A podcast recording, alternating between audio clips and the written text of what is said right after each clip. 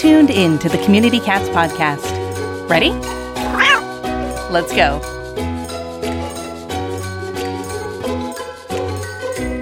Welcome to the Community Cats Podcast. I'm your host, Stacey LeBaron. I've been involved helping homeless cats for over 20 years with the Merrimack River Feline Rescue Society. The goal of this podcast is to expose you to amazing people who are improving the lives of cats. I hope these interviews will help you learn how you can turn your passion for cats into action. And today, this is part one of a webinar that we held back in May called Targeted TNR and Getting the Most Bang for Your Buck. This was done in partnership with the folks at Neighborhood Cats. We just felt these webinars are so great that we would like to make them into podcasts. So those of you who are out there and driving around and commuting and at work, and they can listen and tune in. If you'd like to check out the video, it is at our YouTube page, or you can check it out on the CommunityCatsPodcast.com website. So this is part one. We'll have part two next week. So make sure you subscribe to the show so you'll get a reminder. It is called Targeted TNR and Getting the Most Bang for Your Buck. As always, check out information at communitycatspodcast.com/TNR. So we have Susie Richman is the executive director of Neighborhood Cats. She joined the organization after over 20 years running a major New York City shelter and nonprofit veterinary clinic. At Neighborhood Cats, she has led multiple large-scale TNR projects in New York City and northern New Jersey, managed a program for providing scholarships to veterinarians for training and high-volume spay-neuter of community cats, and co-authored the Humane Society of the United States online course on TNR. In her spare time, she can often be found trapping feral cats on Maui. And then we have Bryan Kortis, who is the co-founder and National Programs Director for Neighborhood Cats, a leading community cat advocacy group with hands-on programs in New York City, New Jersey, and Maui. Currently, he and his wife, Susie Richman, live in Hawaii and can usually be found trapping cats or releasing them after they've been neutered. In between stints with Neighborhood Cats, he served as a grants manager for PetSmart Charities, overseeing over $21 million in TNR and spay-neuter projects. He has produced many of the leading educational materials on trap neuter return, including award-winning books and videos, has assisted numerous communities in setting up large-scale TNR programs, and is a frequent presenter on community cat issues. Bryan has a Bachelor of Arts degree from Cornell University and a JD from the University of California, Berkeley. All right, Bryan, it's over to you. Hey, thank you so much, Stacey. Okay, so let's get into the topic for today. You know, first, the essential problem, of course, is that there's always more need than there are resources to address that need, especially in animal welfare, and then especially when we're talking about community cats and TNR. So too many cats, not enough surgeries, trappers, traps, people to transport, whatever it might be, especially funds. So the question becomes, how do we make progress when we're outnumbered? And, essentially, how do we maximize the impact of what resources we do have? And a big part of that solution is targeting. Basically, targeting can be defined as concentrating limited resources in a geographic area of high need, and you're doing that in order to maximize impact. So let's break that down a little bit. These are the elements of targeting. So there are limited resources, so we just talked about that. And what you're doing is you're taking what resources you do have and you're concentrating them, you're focusing them in one specific area. You're not spreading them all maybe throughout your service area or whoever calls first, but you're strategically choosing one location and you're going to maybe not all your resources, but a significant part of them. That area ideally is going to be one of high need. And in the case of TNR, that usually translates into there's a lot of community cats there. When we talk about maximizing the impact of our limited resources, it's always important to ask yourself, well, what do you mean by impact? What are the goals? There may be many others, but these are usually the primary ones when we're doing TNR on a community level. We want fewer cats on the landscape. We want lower intake into our shelters, which in turn translates into lower euthanasia for cats, and fewer complaints. And if you're a municipal official, getting fewer complaints about cats may be at the top of your list. So this is what we're trying to accomplish when we're doing targeting. So I want to start by actually not talking about cats, but about other areas, other topics where targeting is involved, to make the point that this is not unique to animal welfare. It's a practice that has been used in other areas successfully for quite some time. And what you're seeing here in this slide is a map of New York City. And so there was a time, maybe 20 years ago or so where, the crime problem in New York City was really quite severe. And new strategies were being introduced in order to combat that. And the first step that was taken was the police department made a map of all the homicides that had taken place in this city over the course of 6-7 years. And what you're seeing in this map is the green dots or wherever a homicide took place. What you can see is how these areas are concentrated, right? The green, I think, is with a gun. Getting kind of gruesome here, I know. But you can see how there's real concentrations of crime in Upper Manhattan and the Lower Bronx. And then down at the bottom of your screen, you can see there's about the middle of Brooklyn. So this is where the high crime areas were taking place. So once they identified these areas, then they implemented their strategies. And that's, again, you see the same map that we just saw on your right. And on your left, what the police department did was they took all the graduates from their police academy, all the rookies, and they surged them into these high crime areas. And they started what at the time was very controversial stop and frisk policy. And on the map on your left, you can see that the darker areas are the ones where the police activity intensified. And notice how that completely overlaps with the areas that were identified as having the most homicides.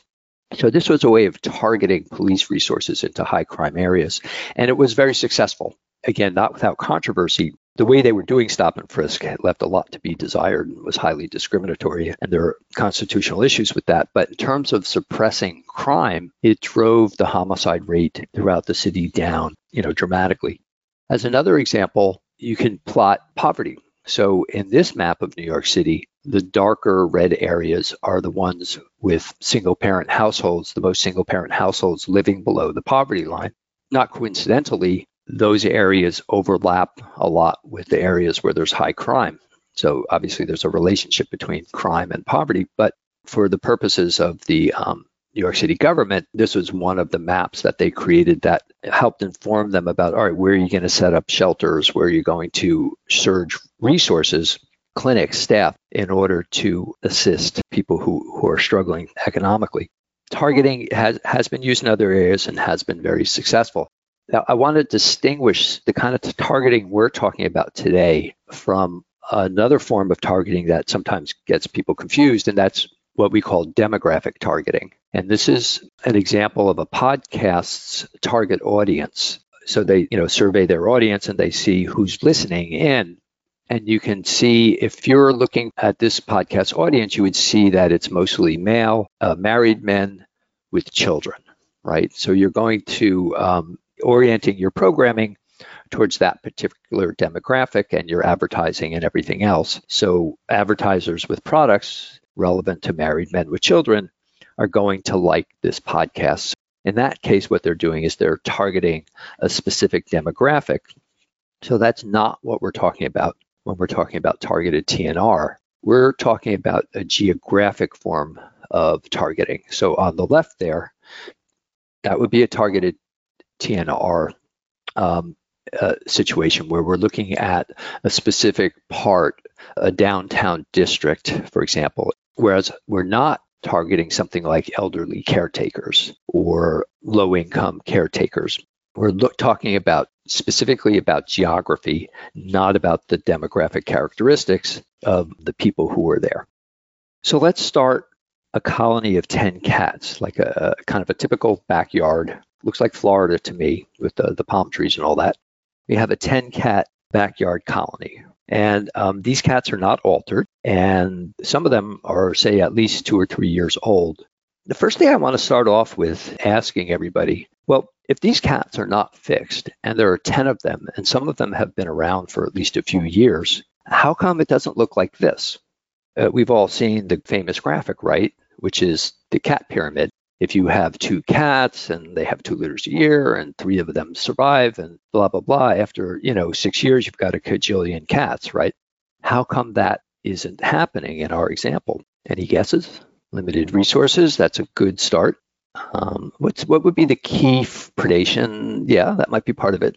But what would be the key phrase would describe the limit that's on how many cats can be in a certain area. Carrying capacity. Okay, somebody nailed it. Sorry, I'm not able to click and see the names, but yes, that's it. It's about carrying capacity. I'm bringing this up because in order to really understand targeting and why it's necessary, you have to understand the concept of carrying capacity. So the reason that there are 10 cats in that backyard colony, and if you do nothing in 2 more years, there'll probably still be around 10 cats, give or take a few, in that area, is because there's only so many cats that particular location can support. That's called the carrying capacity. That capacity is limited by the things you see listed here: how much food is available, how much shelter is available, kitten mortality, what's the size of the territory, how many cats can coexist there, and also something that I call the social tolerance level, which is maybe people tolerate those 10 cats and they're running around in their backyards, but let's say it got to 20, then all of a sudden you're getting calls to animal control, or people are trapping them themselves and maybe abandoning them or surrendering them to a shelter. All these things combine, but primarily food is the most obvious one. Think about another animal, like say deer, and you've got deer living in a forest, right? Well, there's only so much food in that forest. So when the deer population hits that limit, then natural forces take over, right? The lack of food will lead to malnutrition, to starvation, and nature starts to control. Some of the deer will go off, try to find new territory. It's the same thing with cats. When the carrying capacity of an environment is reached, then you start to see things like tomcats killing kittens. You start to see disease setting in. You start to see cats heading out and trying to find new areas that they can reach and recolonize. Now, with cats, it's a little bit different because the food source is what we call fungible, meaning that it can grow or shrink according to the number of animals. So somebody is feeding 10 cats and then they see a litter of kittens and now there's 15 cats. They can increase the food source, unlike the forest with the deer. However, even that has a limit to how many cats somebody is going to be willing or able to feed. And then you have these other factors kicking in too, like shelter and, again, social tolerance level. The rest of the neighborhood is not going to stand by and watch that happen. So the idea is that there's a natural cap to how many cats can be at a specific location. So we go back to our colony of cats, and there are 10 because that's the carrying capacity of this particular neighborhood. Do you need expert help taming feral kittens for adoption? Watch the Taming Feral Kittens and Cats full-length workshop video, now available for free on the Urban Cat League YouTube channel. Go to youtube.com and search Urban Cat League to see all of their videos to benefit community cats.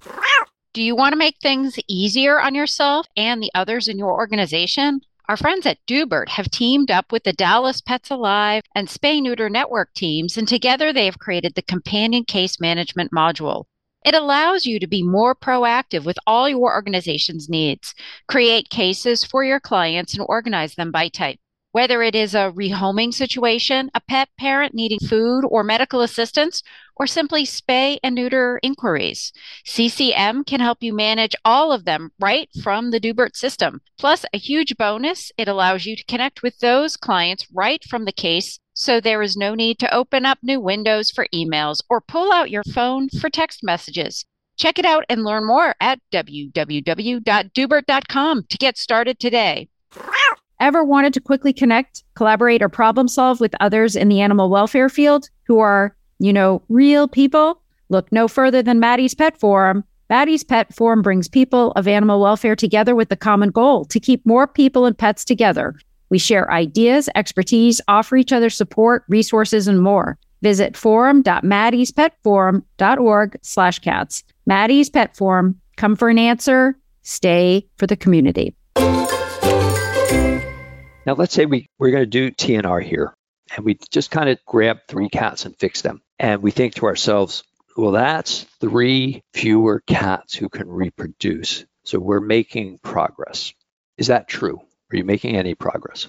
No. And why not? You're not, because remember, the carrying capacity is around 10, and the 7 cats that are not fixed can produce plenty of kittens and more than enough to keep the level of the population at around 10. You've helped those three cats as individuals. They'll be healthier, but you've done nothing to control. From a population control point of view, you've wasted 3 surgeries. And that's something that, especially these days, we really don't want to do. The answer to that, of course, is fix all the cats, or as close to 100% of them as you possibly can. And this is what we call colony-level targeting. So when we're talking about a specific group of cats and we're trapping them out, we're not just putting out traps and grabbing the first 4 or 5 or 6. We're staying there until we can get as close to 100% of them fixed as possible, because that gives us our best opportunity for the population to go down over time. There are other factors we'll talk about, such as immigration of new cats or abandonment, which can make the population go back up. But nonetheless, this is your best opportunity. And if you're not having any kittens coming from that colony itself, also, of course, because you're maximizing, remember, population decline is one goal, nuisance abatement may well be another. And once the cats are fixed, they're not caterwauling in the middle of the night. They're not spraying the backyard with a really noxious odor. And so the social tolerance level will go up, and that will also help the cats. Now that you're not having any kittens being produced at this location, you're also potentially lowering intake. So these are all beneficial things. So let's look at this at the community level. And this is where we go to Farrellville. So here we have a town that is somewhat shaped like Iowa, that's broken into 4 zip codes. Each zip code in our hypothetical right now has 25 community cats. So there's 100 cats altogether in town, but we only have 20 surgeries that we can use, right? That, common situation where the need is way more than the resources available to address it. So how do we make progress? Well, we talked about if you don't do any targeting, this is what that looks like on a community level. You've got cats here and there who are fixed, but within any particular group of cats, you haven't reached a high enough percentage. Your sterilization rate is too low to have any potential population decline. So you've helped 20 cats. You've done nothing to reduce the population of community cats in Farrellville. So instead, if we go to colony level targeting, we take the same 20 surgeries and we focus them on colonies instead of on random individuals, then we start to get 100% sterilization rates, or at least much higher, as close to 100% as we can. We start to improve our chances of the cat population declining over time.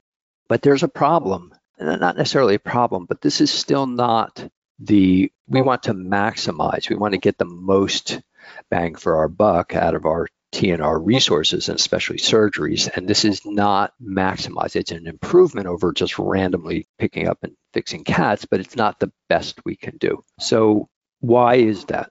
What is the problem? It still needs to be solved with this situation. Cat migration. Yeah.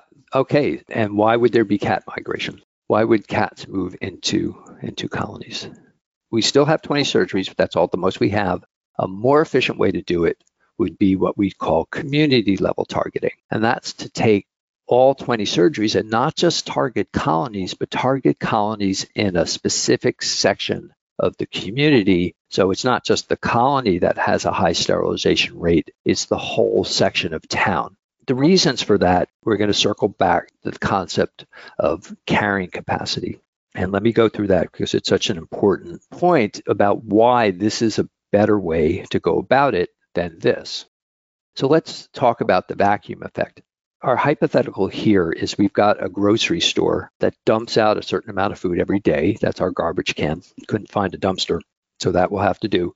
There's enough food put out every day in the dumpster to support a colony of 10 cats.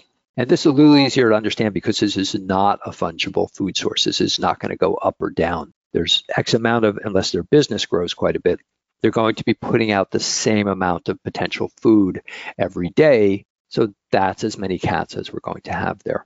So we have our colony of 10 cats, and somebody decides we don't want cats there. So we're just going to get rid of them, and boom, they're gone. Okay, no more cats. Why isn't this going to work? If we're looking to lower the cat population, how come just taking them away isn't going to be successful? There's still food. Yes, absolutely. So this grocery store doesn't exist on an island by itself, right? It's in a neighborhood, and that neighborhood has other community cat colonies.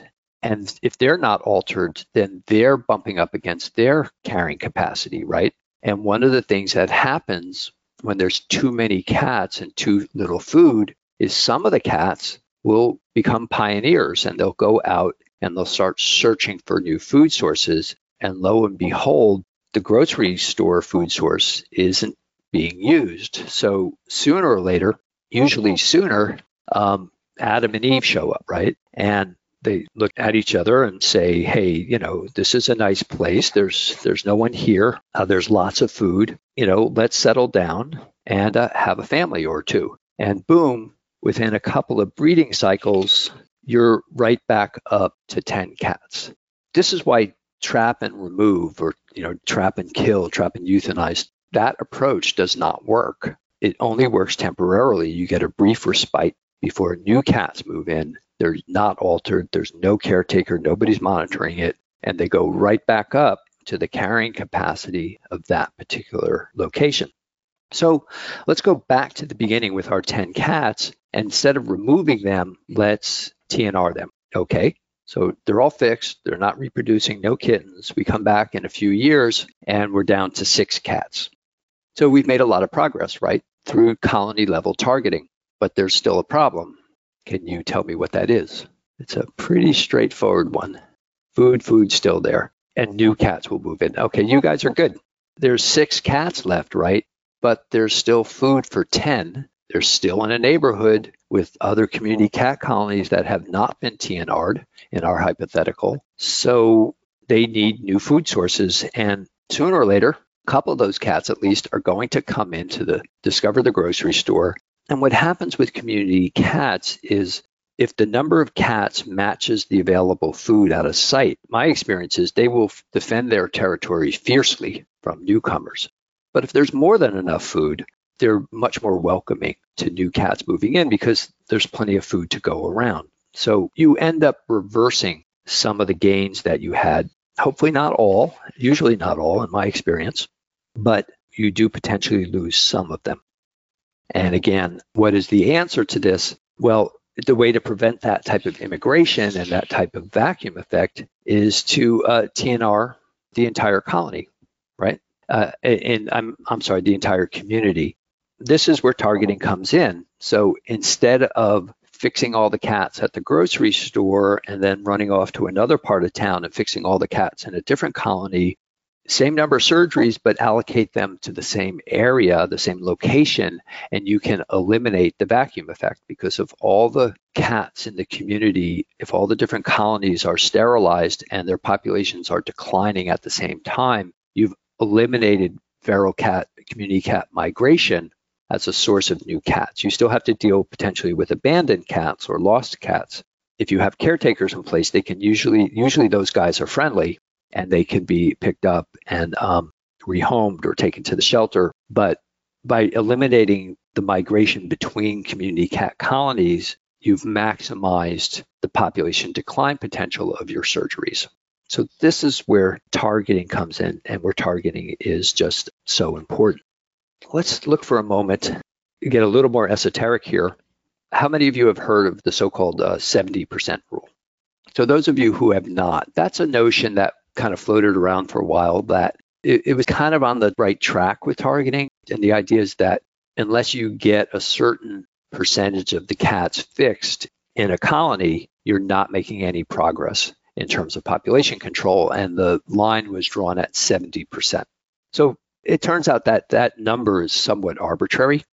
In fact, it's completely arbitrary. And so we frame it as close to 100% as you can is a much better way of looking at it, because it all depends, right? If you have 7 cats, a 10-cat colony, you fix 7 of them, but the ones that aren't are 1 male and 2 females. Well, you know, that's probably not going to work so well. So you want to try to get all of them. But the concept that you have to hit a tipping point, as somebody wrote, or a threshold, is accurate. And that's the foundation for targeting, lies in that concept. So the idea there's a threshold on a colony level is accurate, whatever that number happens to be. The problem that we have is that often people take that concept and they extrapolate it to the community level, right? And you'll see statements, especially by opponents of trap neuter return, and they'll say, well, it requires way too many resources because, and this was literally in a published paper, because you would have to fix 70% of the community cats in the entire county of San Diego before you would achieve any population decline. And that's according to the TNR people themselves and their 70% rule. That's not true. That's a mistake. It's accurate on the county level. It is not accurate on the community level. You don't have to do 70% of all the cats in New York City in order for population decline to happen. As we've seen, you can target 20%, but if you do it in this concentrated way where you're focusing on one part of the community and you're getting those high sterilization rates within that section, there'll be a little bit of immigration at the borders, but by and large, you'll have defeated the vacuum effect. So in zip codes 1, 2, and 3, we're going to stay pretty close to carrying capacity, and those numbers aren't going to change very much up or down.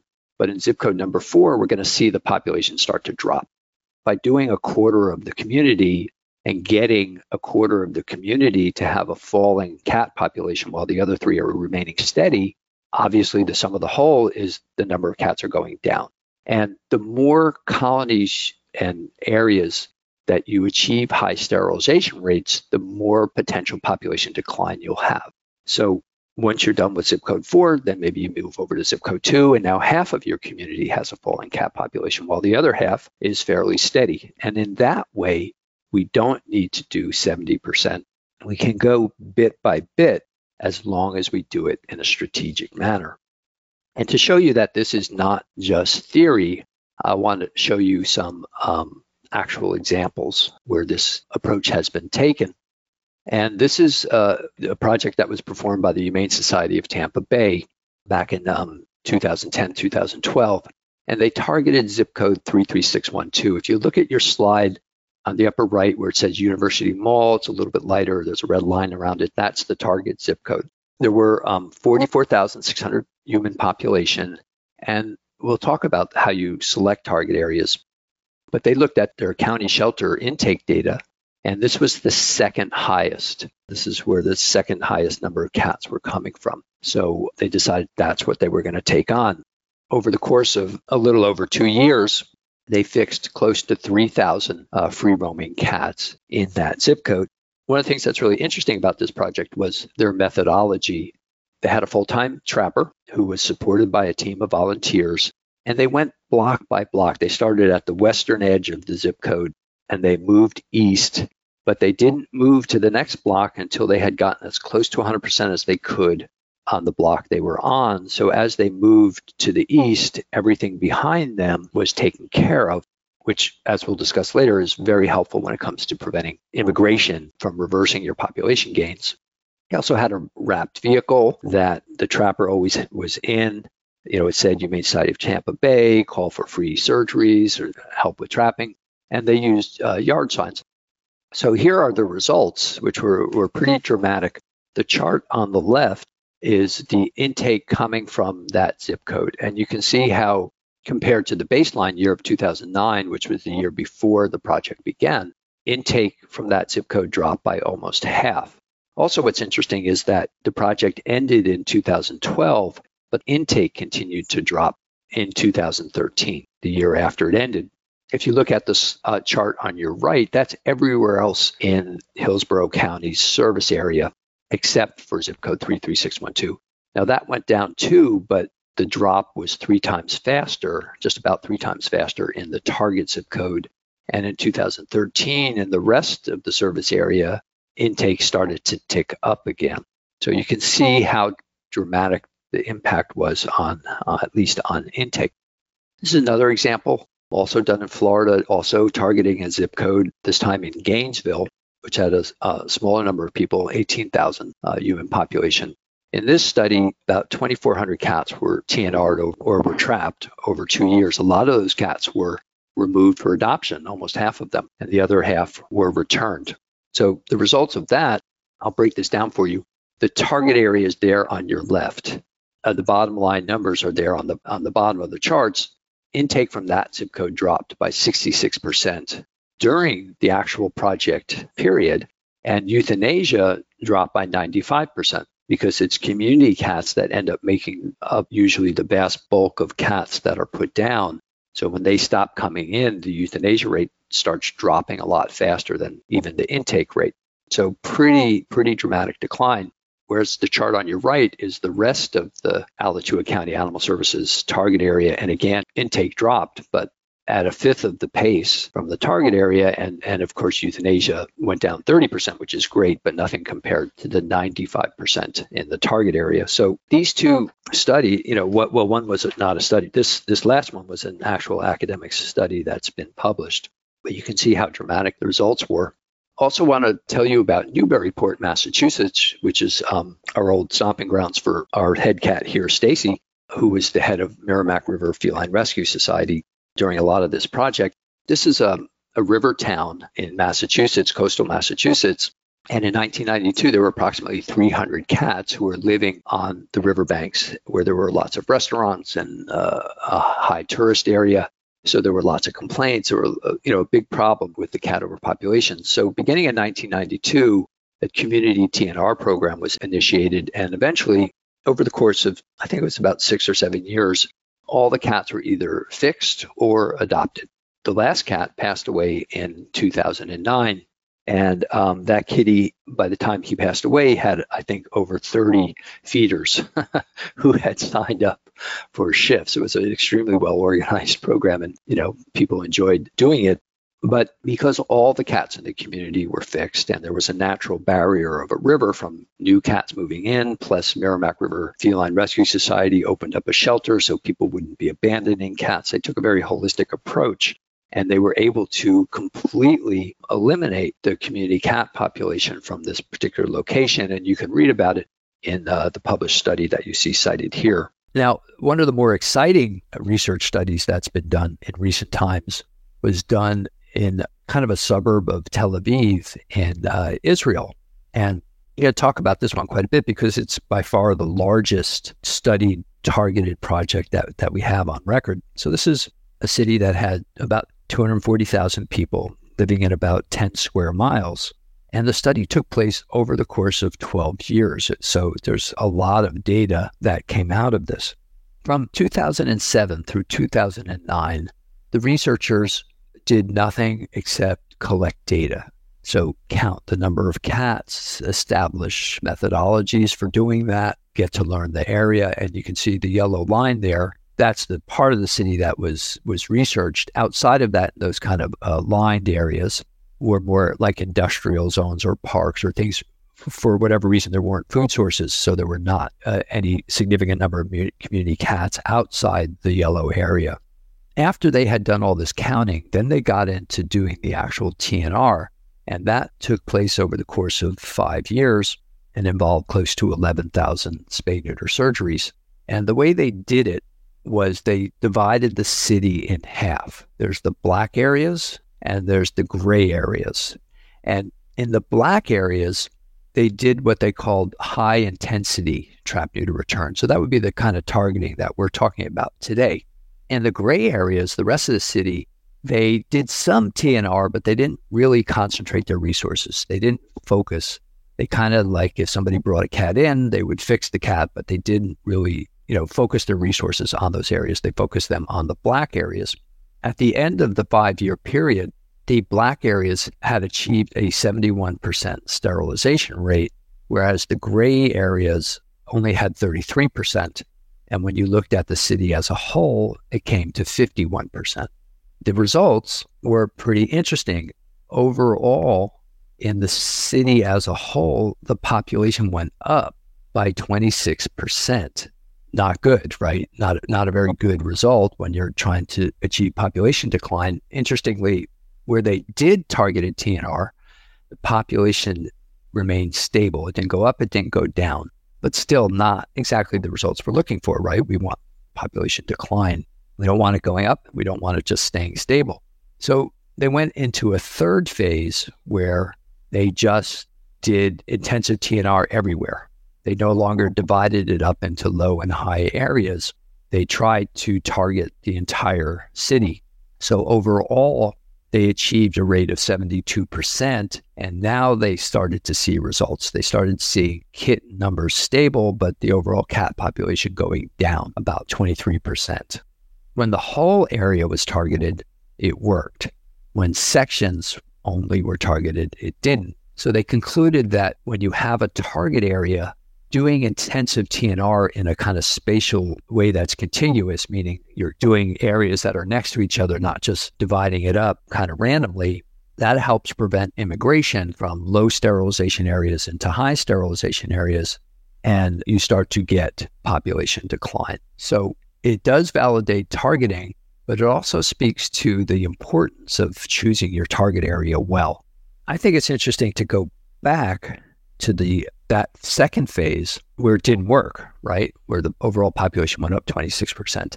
And the yellow lines that I've drawn here are the borders between the high sterilization areas and the low sterilization areas. And you can see how extensive those borders are and how the opportunity for immigration, like we were talking about before, we know from what we've just discussed, that if a low sterilization area basically means there's no population decline possible because there's too many cats reproducing, they're hitting their carrying capacity, they're looking for new areas to go. We have a potentially declining population in the high intensity areas, but then the cats moving in from the areas that have not been adequately TNR'd balance out any population decline. So immigration in this situation is obviously a very significant factor, and there's so many opportunities the way they drew the map and selected where to do high intensity or not, that it kind of crashed the project if you were looking for population decline. So you may be asking, like, why did they choose these in this manner? They chose them by the equivalent of census districts, and they did it randomly. And I think that was part of the research, was they wanted to see what the effects would be. And so now we know. But now if they had started that second phase where they were only going to do high intensity TNR in half the city, they should have done it like this. That's where they should have drawn the line. And either the east side or the west side, they should have put all their surgeries, not wasted the ones in the gray areas, and not tried to do the whole randomly throughout the city. Just picked half of it, minimized the border, which would have minimized the amount of immigration. And then I think you would have seen much different results. You would have seen let's say, everything to the left of your screen, the western part of the city. Let's say there was no TNR going on there.